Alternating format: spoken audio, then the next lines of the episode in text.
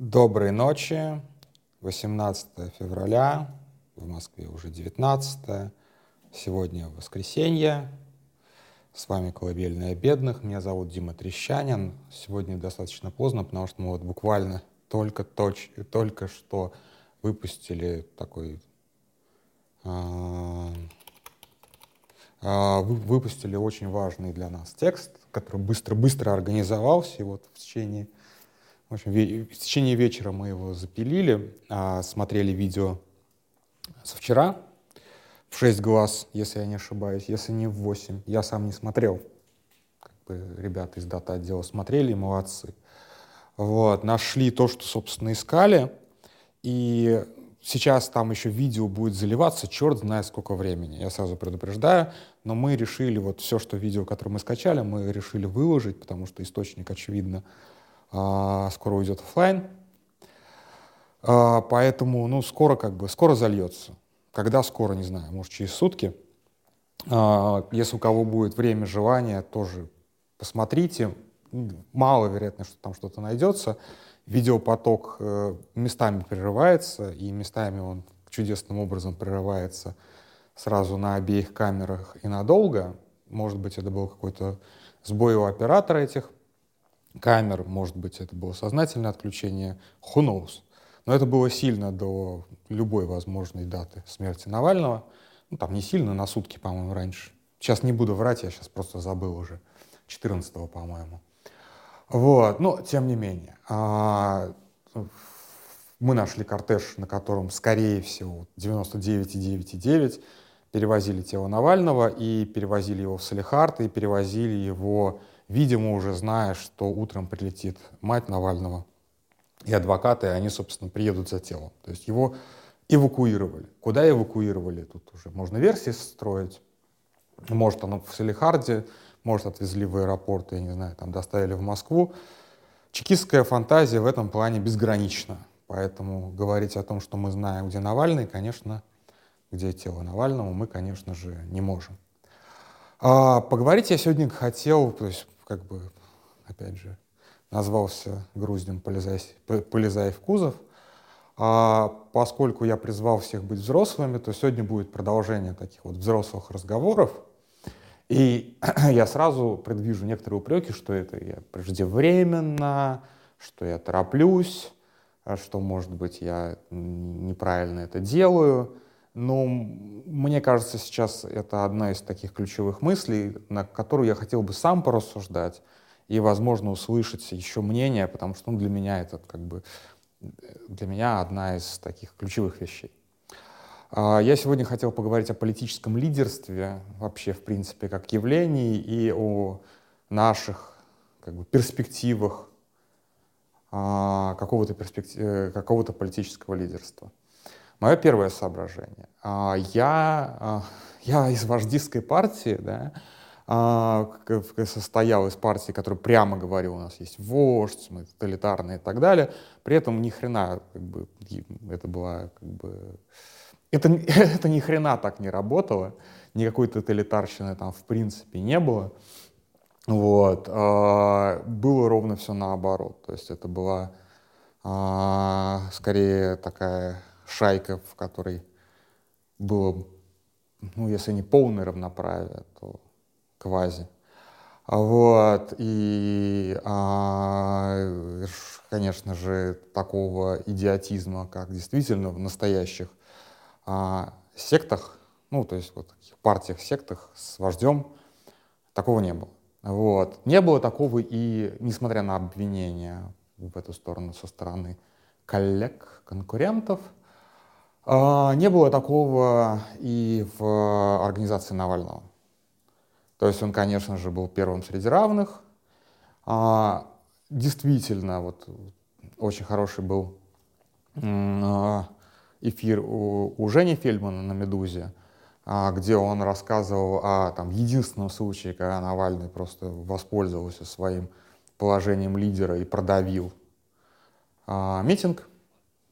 Все остальное время это все-таки была а, коллегиальная структура, и я вам могу как бы так шепнуть по секрету, что любая структура, где нет а, однозначного начальника, на которого все в итоге запира... замыкается, упирается и так далее, гораздо более гибкая, гораздо более живучая, гораздо более, а, гораздо более результативная, чем любая вождистская структура. Вождистские структуры умирают вместе с вождем, и мы, собственно, мы увидим еще не раз гибель вождистских структур. Мы их видели до этого, мы видели после. Вот. Э, в любом случае, а, редкие вождистские структуры переживают своего вождя. Это как бы, этот, этот факт нужно понимать. В этом плане у меня нет никаких, например, а, переживаний за судьбу ФБК, именно потому что именно сейчас ФБК докажет, что они не были вождистской организацией. А, но, тем не менее, лидер — это не обязательно прям вождь, да, не обязательно такая вот фигура, которую, на которой все молятся, падают на колени, плачут от счастья, срывают с себя а, предметы гардероба и вот это вот все, как мы видим это по кадрам из Северной Кореи. А политическое лидерство — это скорее наоборот. Политическое лидерство — это а, это а, возможность и желание взять на себя ответственность, в том числе за самые неприятные последствия. То есть политическое лидерство — это в первую очередь обуза, а не а, согревание эго. И не стоит путать как раз согревание эго с настоящим политическим лидерством.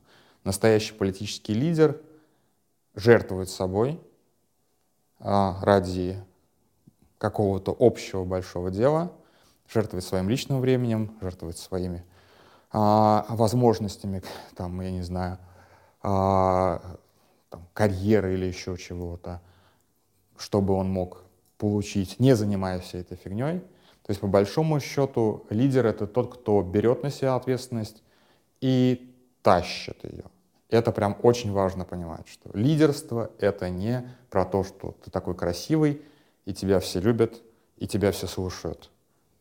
Лидерство — это про то, что вы с товарищами обсудили, пришли к какому-то решению, а потом ты вышел и сказал, что я беру ответственность на себя за это решение. Вот так вот выглядит политическое лидерство. Это очень важно понимать.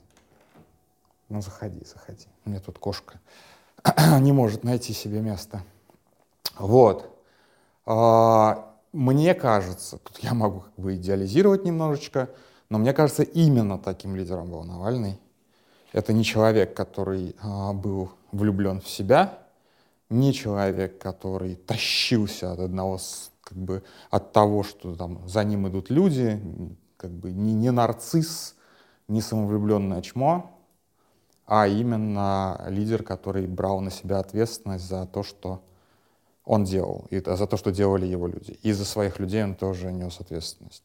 И, безусловно, он принимал сложные решения, и, которые отражались на его судьбе. Тут уж, извините, никто не поспорит. И на судьбе его соратников. То есть, как бы, когда на, там я видел, опять же, что вот типа Навальный пересажал кучу своих людей. Ну, не Навальный сажал своих людей, это во-первых. Вот. А во-вторых, это тоже а, момент ответственности. Ты прекрасно, как бы, все взрослые люди, все осознают свои риски, в том числе политические, в том числе риски для личной безопасности, и строят свою жизнь, и строят а, как бы себя, исходя из этих рисков. То есть, в общем-то, опять же, немножечко, не то, что уже хреново ссылаться на какой-то свой опыт, тем более, что у нас, когда мы этим занимались, сроки, ну, мягко говоря, были смешные. Ну, что там, ну, три года максимум тогда можно было вырубить, ну, четыре. Сейчас политические сроки начинаются от семи и заканчиваются где-то в бесконечности. Поэтому, в общем-то, этот опыт уже не релевантен, но реально, как бы, ну, я вырос, как бы, как, как, как активист, как журналист, я вырос среди людей, которые ни хера не боялись тюрьмы. Вот ни хера не боялись тюрьмы. а, и сознательно шли на то, что они шли, просто потому что они как бы могли, хотели и осознавали.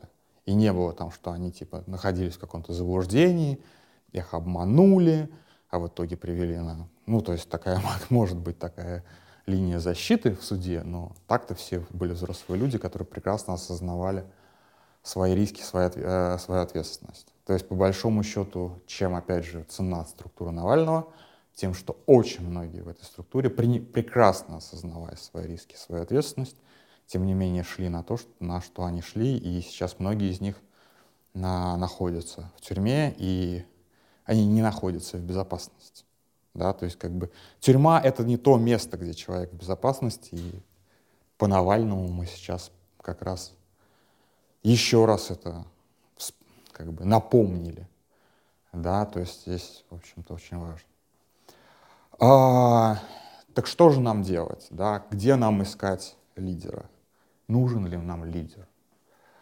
А, первое, что я хочу сказать, поскольку это взрослый разговор, я уже не буду скрывать своих эмоций, но первое, о чем стоит напомнить, что а, у нас есть некоторое количество политических лидеров, которые последние несколько лет занимались борьбой не с Путиным, а с Навальным. И прекрасно осознавая, какой э, находится Навальной ситуации, вредили, э, вредили ему. А, не знаю, может быть, они думали, что это вот такая красивая, интересная игра, типа покера, и не осознавали всю картину целиком, да, что Навального могут убить в любой момент. А, но вот после отравления, наверное, надо было это осознать, но, видимо, не осознавали. Сейчас, может быть, будут говорить, что «не, ну откуда же мы знали?» Но они даже не оправдываются, они просто лепят один ролик за другим о том, какой прекрасный человек был Навальный. Если честно, я не смотрел ни один. Вот. А, и, безусловно, я считаю этих людей полностью дискредитировавших себя именно этой борьбой с Навальным. И а, у них есть малюсенький шанс оправдаться за свое поведение. Я здесь множественное число употребляю, потому что это не только Максим Кац, но и Михаил Борисович Ходорковский, например. А... Невзлин тот же самый. Да? То есть как бы все эти люди боролись не с Путиным. Потому что с Путиным бороться это все равно, что пытаться остановить дождь. А с Навальным было бороться просто интересно. Человек сидит в тюрьме, человек не может полноценно ответить, поэтому с ним было бороться легко и приятно. И я не призываю прямо сейчас бежать и мстить именно этим людям, но забывать им это не стоит. Именно поэтому а, говорить о том, что кто-то из них, кого-то из них можно рассматривать по крайней мере, вот для меня точно, политическим лидером, полити следующим политическим лидером, новым политическим лидером, а, объединяющим политическим лидером. Для меня это пока не вариант. Может быть, я пожалею о своих словах, может быть, все иначе сложится, и нам придется искать компромиссы, но пока у меня, кроме ярости, ничего нет. А, Совершенно очевидно, что новый политический лидер невозможен в России. Потому что искать такого лидера, выдвигать такого лидера, это значит обрекать его, собственно, на судьбу Навального. Это не вариант. Мы не можем себе такого позволить. То есть Навальный пошел на риск, сев в тюрьму, но он никак не мог предположить войны. Да, он мог предположить убийство, но он не мог предположить войны. То есть это было за пределами его а, возможности как политического аналитика. Он не мог предположить такого безумия. Сейчас, когда у нас уже есть война, вариант пойти в тюрьму нерационален, бесперспективен. Поэтому никакого лидерства внутри России у нас быть не может. А лидерство за пределами России, оно вообще жизнеспособно, оно вообще возможно повлиять на ситуацию, имея лидера за пределами России? Я считаю, что да. А, и не то, чтобы я долго копался в поисках исторического примера, он как бы сам мне выплыл. Я сейчас чуть позже расскажу, почему. А, создателем Первой Республики Чехословакия был такой политический деятель Томаш Гарик Масарик. Гариг Масарик. Я его как Гарик, конечно, произношу, но он Гариг Масарик. А, он вообще профессор, если я не ошибаюсь, социолог. А, одним, один из первых а, оппозиционных депутатов, по-моему, в австро-венгерском парламенте, ну, из чешских я имею в виду, вот, достаточно быстро раз, разошелся со своей, со своей партией из-за того, что она оказалась гораздо более радикальной, то есть он был умеренный человек. А, борец, э, борец с антисемитизмом. Он выступал против э, локально известного, я первый раз, если честно, о нем сейчас услышал, локально известного дела о кровавом навете. Потом-то он вообще стал сионистом и поддерживал создание государства Израиль. Вот, но это было сильно потом, а так он был э, анти антисемитом, то есть он громил антисемитов. Он не был э, ультранационалистом, то есть, ну, как бы, весна народов, конец XIX века, все были немножечко националистами. Вот. Но в конце концов он создавал как бы чехословацкую нацию, чешскую нацию. Невозможно не быть, не быть хоть чуть-чуть националистом, создавая такое. И в какой-то момент ему пришлось уехать. От репрессий, от посадки ему пришлось уехать. А, и большую часть своей, ну не большую часть, а приличное количество лет он провел за пределами Австро-Венгрии и уже потом а, Чехословакии. Я не помню точно, может быть, 20 лет он провел за пределами страны. А в стране у него оставались союзники, в стране у него оставались его люди, которые, как бы, которые на него ориентировались. И в какой-то момент а, Масарику очень понравилась тема с сицилийской мафией. Он прям был в восторге от способов и методов организации работы сицилийской мафии. И он стал строить политическую структуру внутри Чехословакии именно по принципу мафии. Это прозвучит немножечко как бы странно, даже вот я посмеиваюсь, но как бы политики ищут источники вдохновения в совершенно неожиданных местах. Я, честно говоря, не знаток чех, чешской истории. Я знаю, что ТГМ, то есть Томаш Гарик Масарик, это вот это здесь святой. То есть у нас везде здесь есть площадь улица Масарика, Масарикова надрожи, ну, в смысле, вокзала Масарика у нас, ну, как, как улица Ленина буквально. Вот. А, и вокруг его имени и во время его правления дальнейшего он правил, по-моему, три или четыре срока, три с половиной, по-моему, срока. Вот, и после был прям такой культ, конечно, но это, опять же, это совершенно такая рядовая история для а, первой половины 20 века, но как он пришел к власти? А, точнее, как получилось вообще, что он приехал в страну, уже будучи президентом? В страну, которой не было, а она была создана, и он приехал и стал, как бы, приехал уже в статусе президента.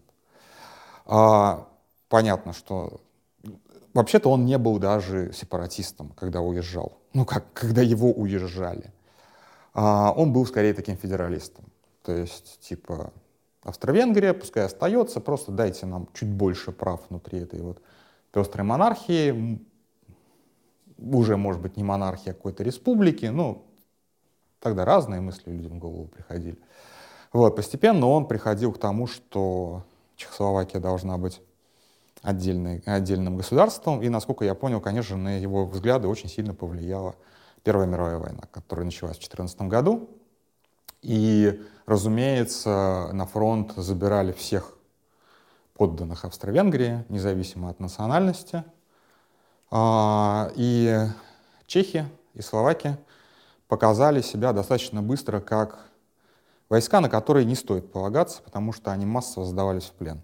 Просто целыми полками сдавались в плен, как у Гашика написано, с оружием и развернутыми знаменами. Под барабанный бой переходили на сторону а, России. Он, кстати, был, насколько я понимаю, он был русофилом еще ко всему прочему. У него есть несколько книжек про Россию. Он много раз бывал в России. Вот. А, надо почитать, интересно, кстати. Наверняка есть переводы на русский язык. А, так вот, а, Томаш Гарик Масарик оставался все это время за границей. И вот его мафия, я не знаю, насколько она повлияла на настроение чехов, чехов сдаваться и не участвовать в этой бессмысленной бойне, но полагаю, что прилично так повлиял. А, и, собственно, как получилось, что Чехословакия стала независимой? А, а, Масарику, во-первых, удалось до лидеров союзников а, по Антанте донести мысль, что, в общем-то, Австро-Венгрия не должна существовать, что должно быть создано отдельное чехословацкое государство — вот. Он познакомился с президентом Америки, с Вудро Вильсоном. Ну, в общем, он вел очень бурную дипломатическую деятельность, будучи буквально никем, не имея никакой легитимности за собой. Ну вот я лидер мафии, буквально. А одновременно с этим, как известно, а, в, России содержалось в лагерях гигантское количество чехословацких пленных, Именно он приехал договариваться с Троцким а, а, в Петербург. Нет, не с Троцким. После февральской революции он приехал, видимо, с Керенским договариваться о том, что чехов надо вооружить и отправить на фронт сражаться. Потом были подписаны, был подписан Брестский мир, и чехи не попали на Восточный фронт, но договоренность есть договоренность, и они все поехали на Западный фронт через Владивосток — это очень такая большая история, сейчас не буду ее рассказывать. А, в итоге чехи очень сильно повлияли на нашу гражданскую войну, но в итоге а, были все зачислены во французскую армию, не было же чехословацкой армии. Они были зачислены все во французскую армию, и в качестве французских, а, в качестве французских военных они доехали до Европы и уже попали в Чехию, которая заявила, Чехословакию, которая заявила о независимости. В это время Масарик по-прежнему занимался делами международной дипломатии. И пока он ими занимался, прошли выборы, первые выборы, на которых он победил, не будучи в стране даже. И уже вернулся на родину президентом. Ну, дальше он достаточно долго правил и ушел из власти добровольно, хотя, по-моему, выбрался, успел выбраться на четвертый срок. У него были большие траблы со здоровьем. Вот. Ну, дальнейшая история Первой Республики, конечно, очень печальная, которая, собственно, закончилась аннексией Судет. По-моему, я об этом уже рассказывал. Но, тем не менее, вот вам пример политического лидерства. Так к чему я, собственно, вспомнил Масарика и начал про него читать? Я, если честно, не особо интересовался его судьбой до этого. Напротив э, Пражского града, где, собственно, сидит президент и, по-моему, Сенат, э, стоит такой домик. И на этом домике э, три портрета Масарика и надпись, которую я сейчас не, не, не это самое, не рискну произносить по-чешски, произнесу по-русски. Не, а, а, не врать, не лгать, то есть не красть, и не бояться. То есть это вот политический лозунг, политический мот, политическое мотто Масарика. И это, мне кажется, максимально крутое политическое мотто. А, и именно этого я жду от любого политического лидера. Бесстрашие Навального, конечно же, наверное, ожидать в принципе от человека сложно. И я вот, например, на себя смотрю так вот в зеркало и думаю, а потянул бы я, и я, конечно, я трус. Не по сравнению с Навальным трус, я вообще трусоват. Вот. Но в первую очередь, наверное, нам сейчас актуальнее не бояться. Нам всем надо как-то не бояться. Вот. А, не бояться в том числе и масштабности задачи. который перед, тоб- перед тобой стоит. Не только ментов или Путина не боятся. Они боятся вообще вот взять это и сделать. А, с не красть, наверное, сложнее объяснить, почему это важно, но я попробую. Потому что политика не может существовать кроме, ни на что, кроме как на общие деньги, а воровать с общего, ну, даже по понятиям, по, по русским традициям, они же понятия, но это самое большое западло. При том, что как бы мы прекрасно знаем, что как раз воровской общак — это вот из него как раз крадут только в путь. Все это, конечно же, как бы блатная романтика, вся это надо сильно лапшу с ушей стряхивать. А, не красть это очень важно, то есть в смысле быть честным, в том числе и прозрачно финансово, хотя бы, чтобы тебе доверяли, чтобы примерно хотя бы люди понимали, откуда у тебя деньги, на что ты их тратишь, как ты живешь. А, это, конечно же, не значит, что политический лидер должен вести а, жизнь бедную и питаться только водой и гречкой, но это в том числе исключает варианты, когда ты живешь в замке, и при этом собираешь донаты на какую-то общественную кампанию. Вот. Потому что когда ты просишь людей пожертвовать последним, ты при этом не жертвуешь последним. Очевидно совершенно. И это выглядит как минимум... Как это слово уже называется, забыл. Ну, в общем, я немножечко расширительно здесь трактую слово «не красть», в смысле не быть лицемером. И лицемером в том числе и в финансовых вопросах. Ну и не лгать. К сожалению, точнее, к счастью для нас, а, Навальный умел разговаривать именно так, чтобы не, приш... не приходилось выкручиваться. Да, у него были неприятные моменты, когда он когда-то говорил одно, а потом это как-то пытался оправдать, и там некие силлогизмы шли в ход, некие вот некая ментальная эквилибристика. Но всегда надо быть честным перед собой, перед своими людьми, а, перед людьми, которых ты собираешься перетянуть на свою сторону, и перед, э, перед врагами, кстати, тоже. Наверное, вообще перед всеми надо быть честным. Честность — это э, не самая худшая политика, правда. А, сейчас перевру очень сильно тоже как бы цитату из Масарика — Примерный смысл такой. Я знаю очень много умных политиков, которые руководствуются типа другими принципами, но в смысле лгут. Но в итоге они все оказываются дураками. Я сейчас очень сильно, очень сильно переврал цитату. Вот, ну вот примерно такой смысл. То есть не лгать, не красть и не бояться. Это полностью закрывает все требования в вакансии политического лидера. Других, в общем-то, других требований на самом деле не надо. Насколько человек будет харизматичным, даже насколько он будет умным, насколько он будет там дальновидным, это, наверное, не так важно, потому что политический лидер, если он не самовлюбленное ничтожество, он все равно опирается на некоторое количество людей, которые могут быть умнее его, прозорливее его. Но как бы ответственность он все равно берет на себя, понятно. Его как раз ответственность не лгать, не красть и не бояться. А вот как бы люди, которые ему подчиняются, вполне могут, но с большим риском вылететь из команды и больше никогда не возвращаться. Вот. это шутка, конечно.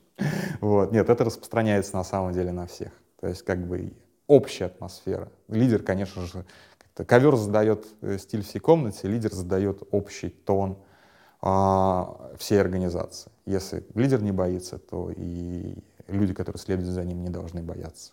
Хотя бы стараться не бояться. Ну и так далее. Да, красть это тоже относится. Вот примерно так, как бы, так я вижу себе проблему политического лидерства. А, и последнее. Нужно ли нам единоличное политическое лидерство? Вот я вчера говорил о примере Майдана 2014 года и, собственно, Тимошенко. И я не знаю, я не специалист по Украине, честно, и не специалист по Майдану. Но там не было сильных лидеров. Там была некая группа людей, которые, соответственно, отвечали за какое-то свою вот это самое. Никто из этих людей, в общем-то, после Майдана не сильно состоялся в политике. Где там этот, как его, господи, Яценюк, еще там кто-то, там их трое, что ли, было. Куда они все делись? Но, тем не менее, вот они были такими адхок лидерами, которые возникли ровно в тот момент, когда они были нужны, а потом как бы и ничего у них не получилось. Может быть, они и не хотели. А может быть, очень сильно хотели. Не знаю, что с ними случилось, честно. Но вот, пожалуйста, как бы сиюминутные совершенно лидеры, которые, ну, для меня, например, они появились буквально из ниоткуда. А, можем ли мы рассчитывать на такое лидерство? Я думаю, что вполне. Среди нас приличное количество очень хороших людей, гораздо лучших, чем с тех, с кого я начал. А, и, конечно же, я очень надеюсь, что а, в этом плане нам повезет. Нам с Навальным сильно повезло. Я не думаю, что на этом наше везение закончилось. Таких, как Навальный, я повторюсь, у нас точно не будет. Но у нас одинаковых людей не бывает, а уж одинаковых политических лидеров не бывает тем более. Поэтому в, в этом плане я немножечко спокоен, что как бы эта вакансия будет заполнена просто, просто потому, что согласно закону спроса и предложения. Хотя пересремся мы по этому поводу еще достаточно много и достаточно яростно. Но, тем не менее, я вот... Вот этого я как раз не боюсь. Срач — это вот моя стихия, поэтому этого я не боюсь как раз. А, я понимаю, опять же, что, повторюсь, с чего начал. Все это может звучать достаточно преждевременно, вполне вероятно, что мы пойдем действительно. Я сейчас не хочу никого, опять же, толкать к этому. Но, может быть, мы пойдем действительно по пути, как это было в Беларуси с Тихановской. Я ничего не знаю про Юлию Навальную и не представляю себе ее политических, там, лидерских качеств. Но и это тоже хороший вариант для нас, для всех. Вероятно. Вот. Может быть, какие-то другие варианты очень много людей. В конце концов, а, когда идет такая долгая и на самом деле тяжелая, уже кровавая политическая борьба, нет ничего неестественного в буквально смене поколений тех, кто борется с режимом. Это тоже уже происходило. Вот. И если сейчас, условно говоря, новый политический лидер, ему будет 25, уж я порадуюсь наверное, больше всех. Ну, нет, 25, наверное, 35, вот 32-35. Самый возраст для восходящей политической звезды. Это было бы, кстати, круто. Вот, такая вот сегодня достаточно странная вещь. Вот, если вы считаете, что я дико не прав, а я думаю, что вы считаете, что я дико не прав, ну, спорьте. Я, конечно же, буду только рад посраться с кем-нибудь сейчас. Пока.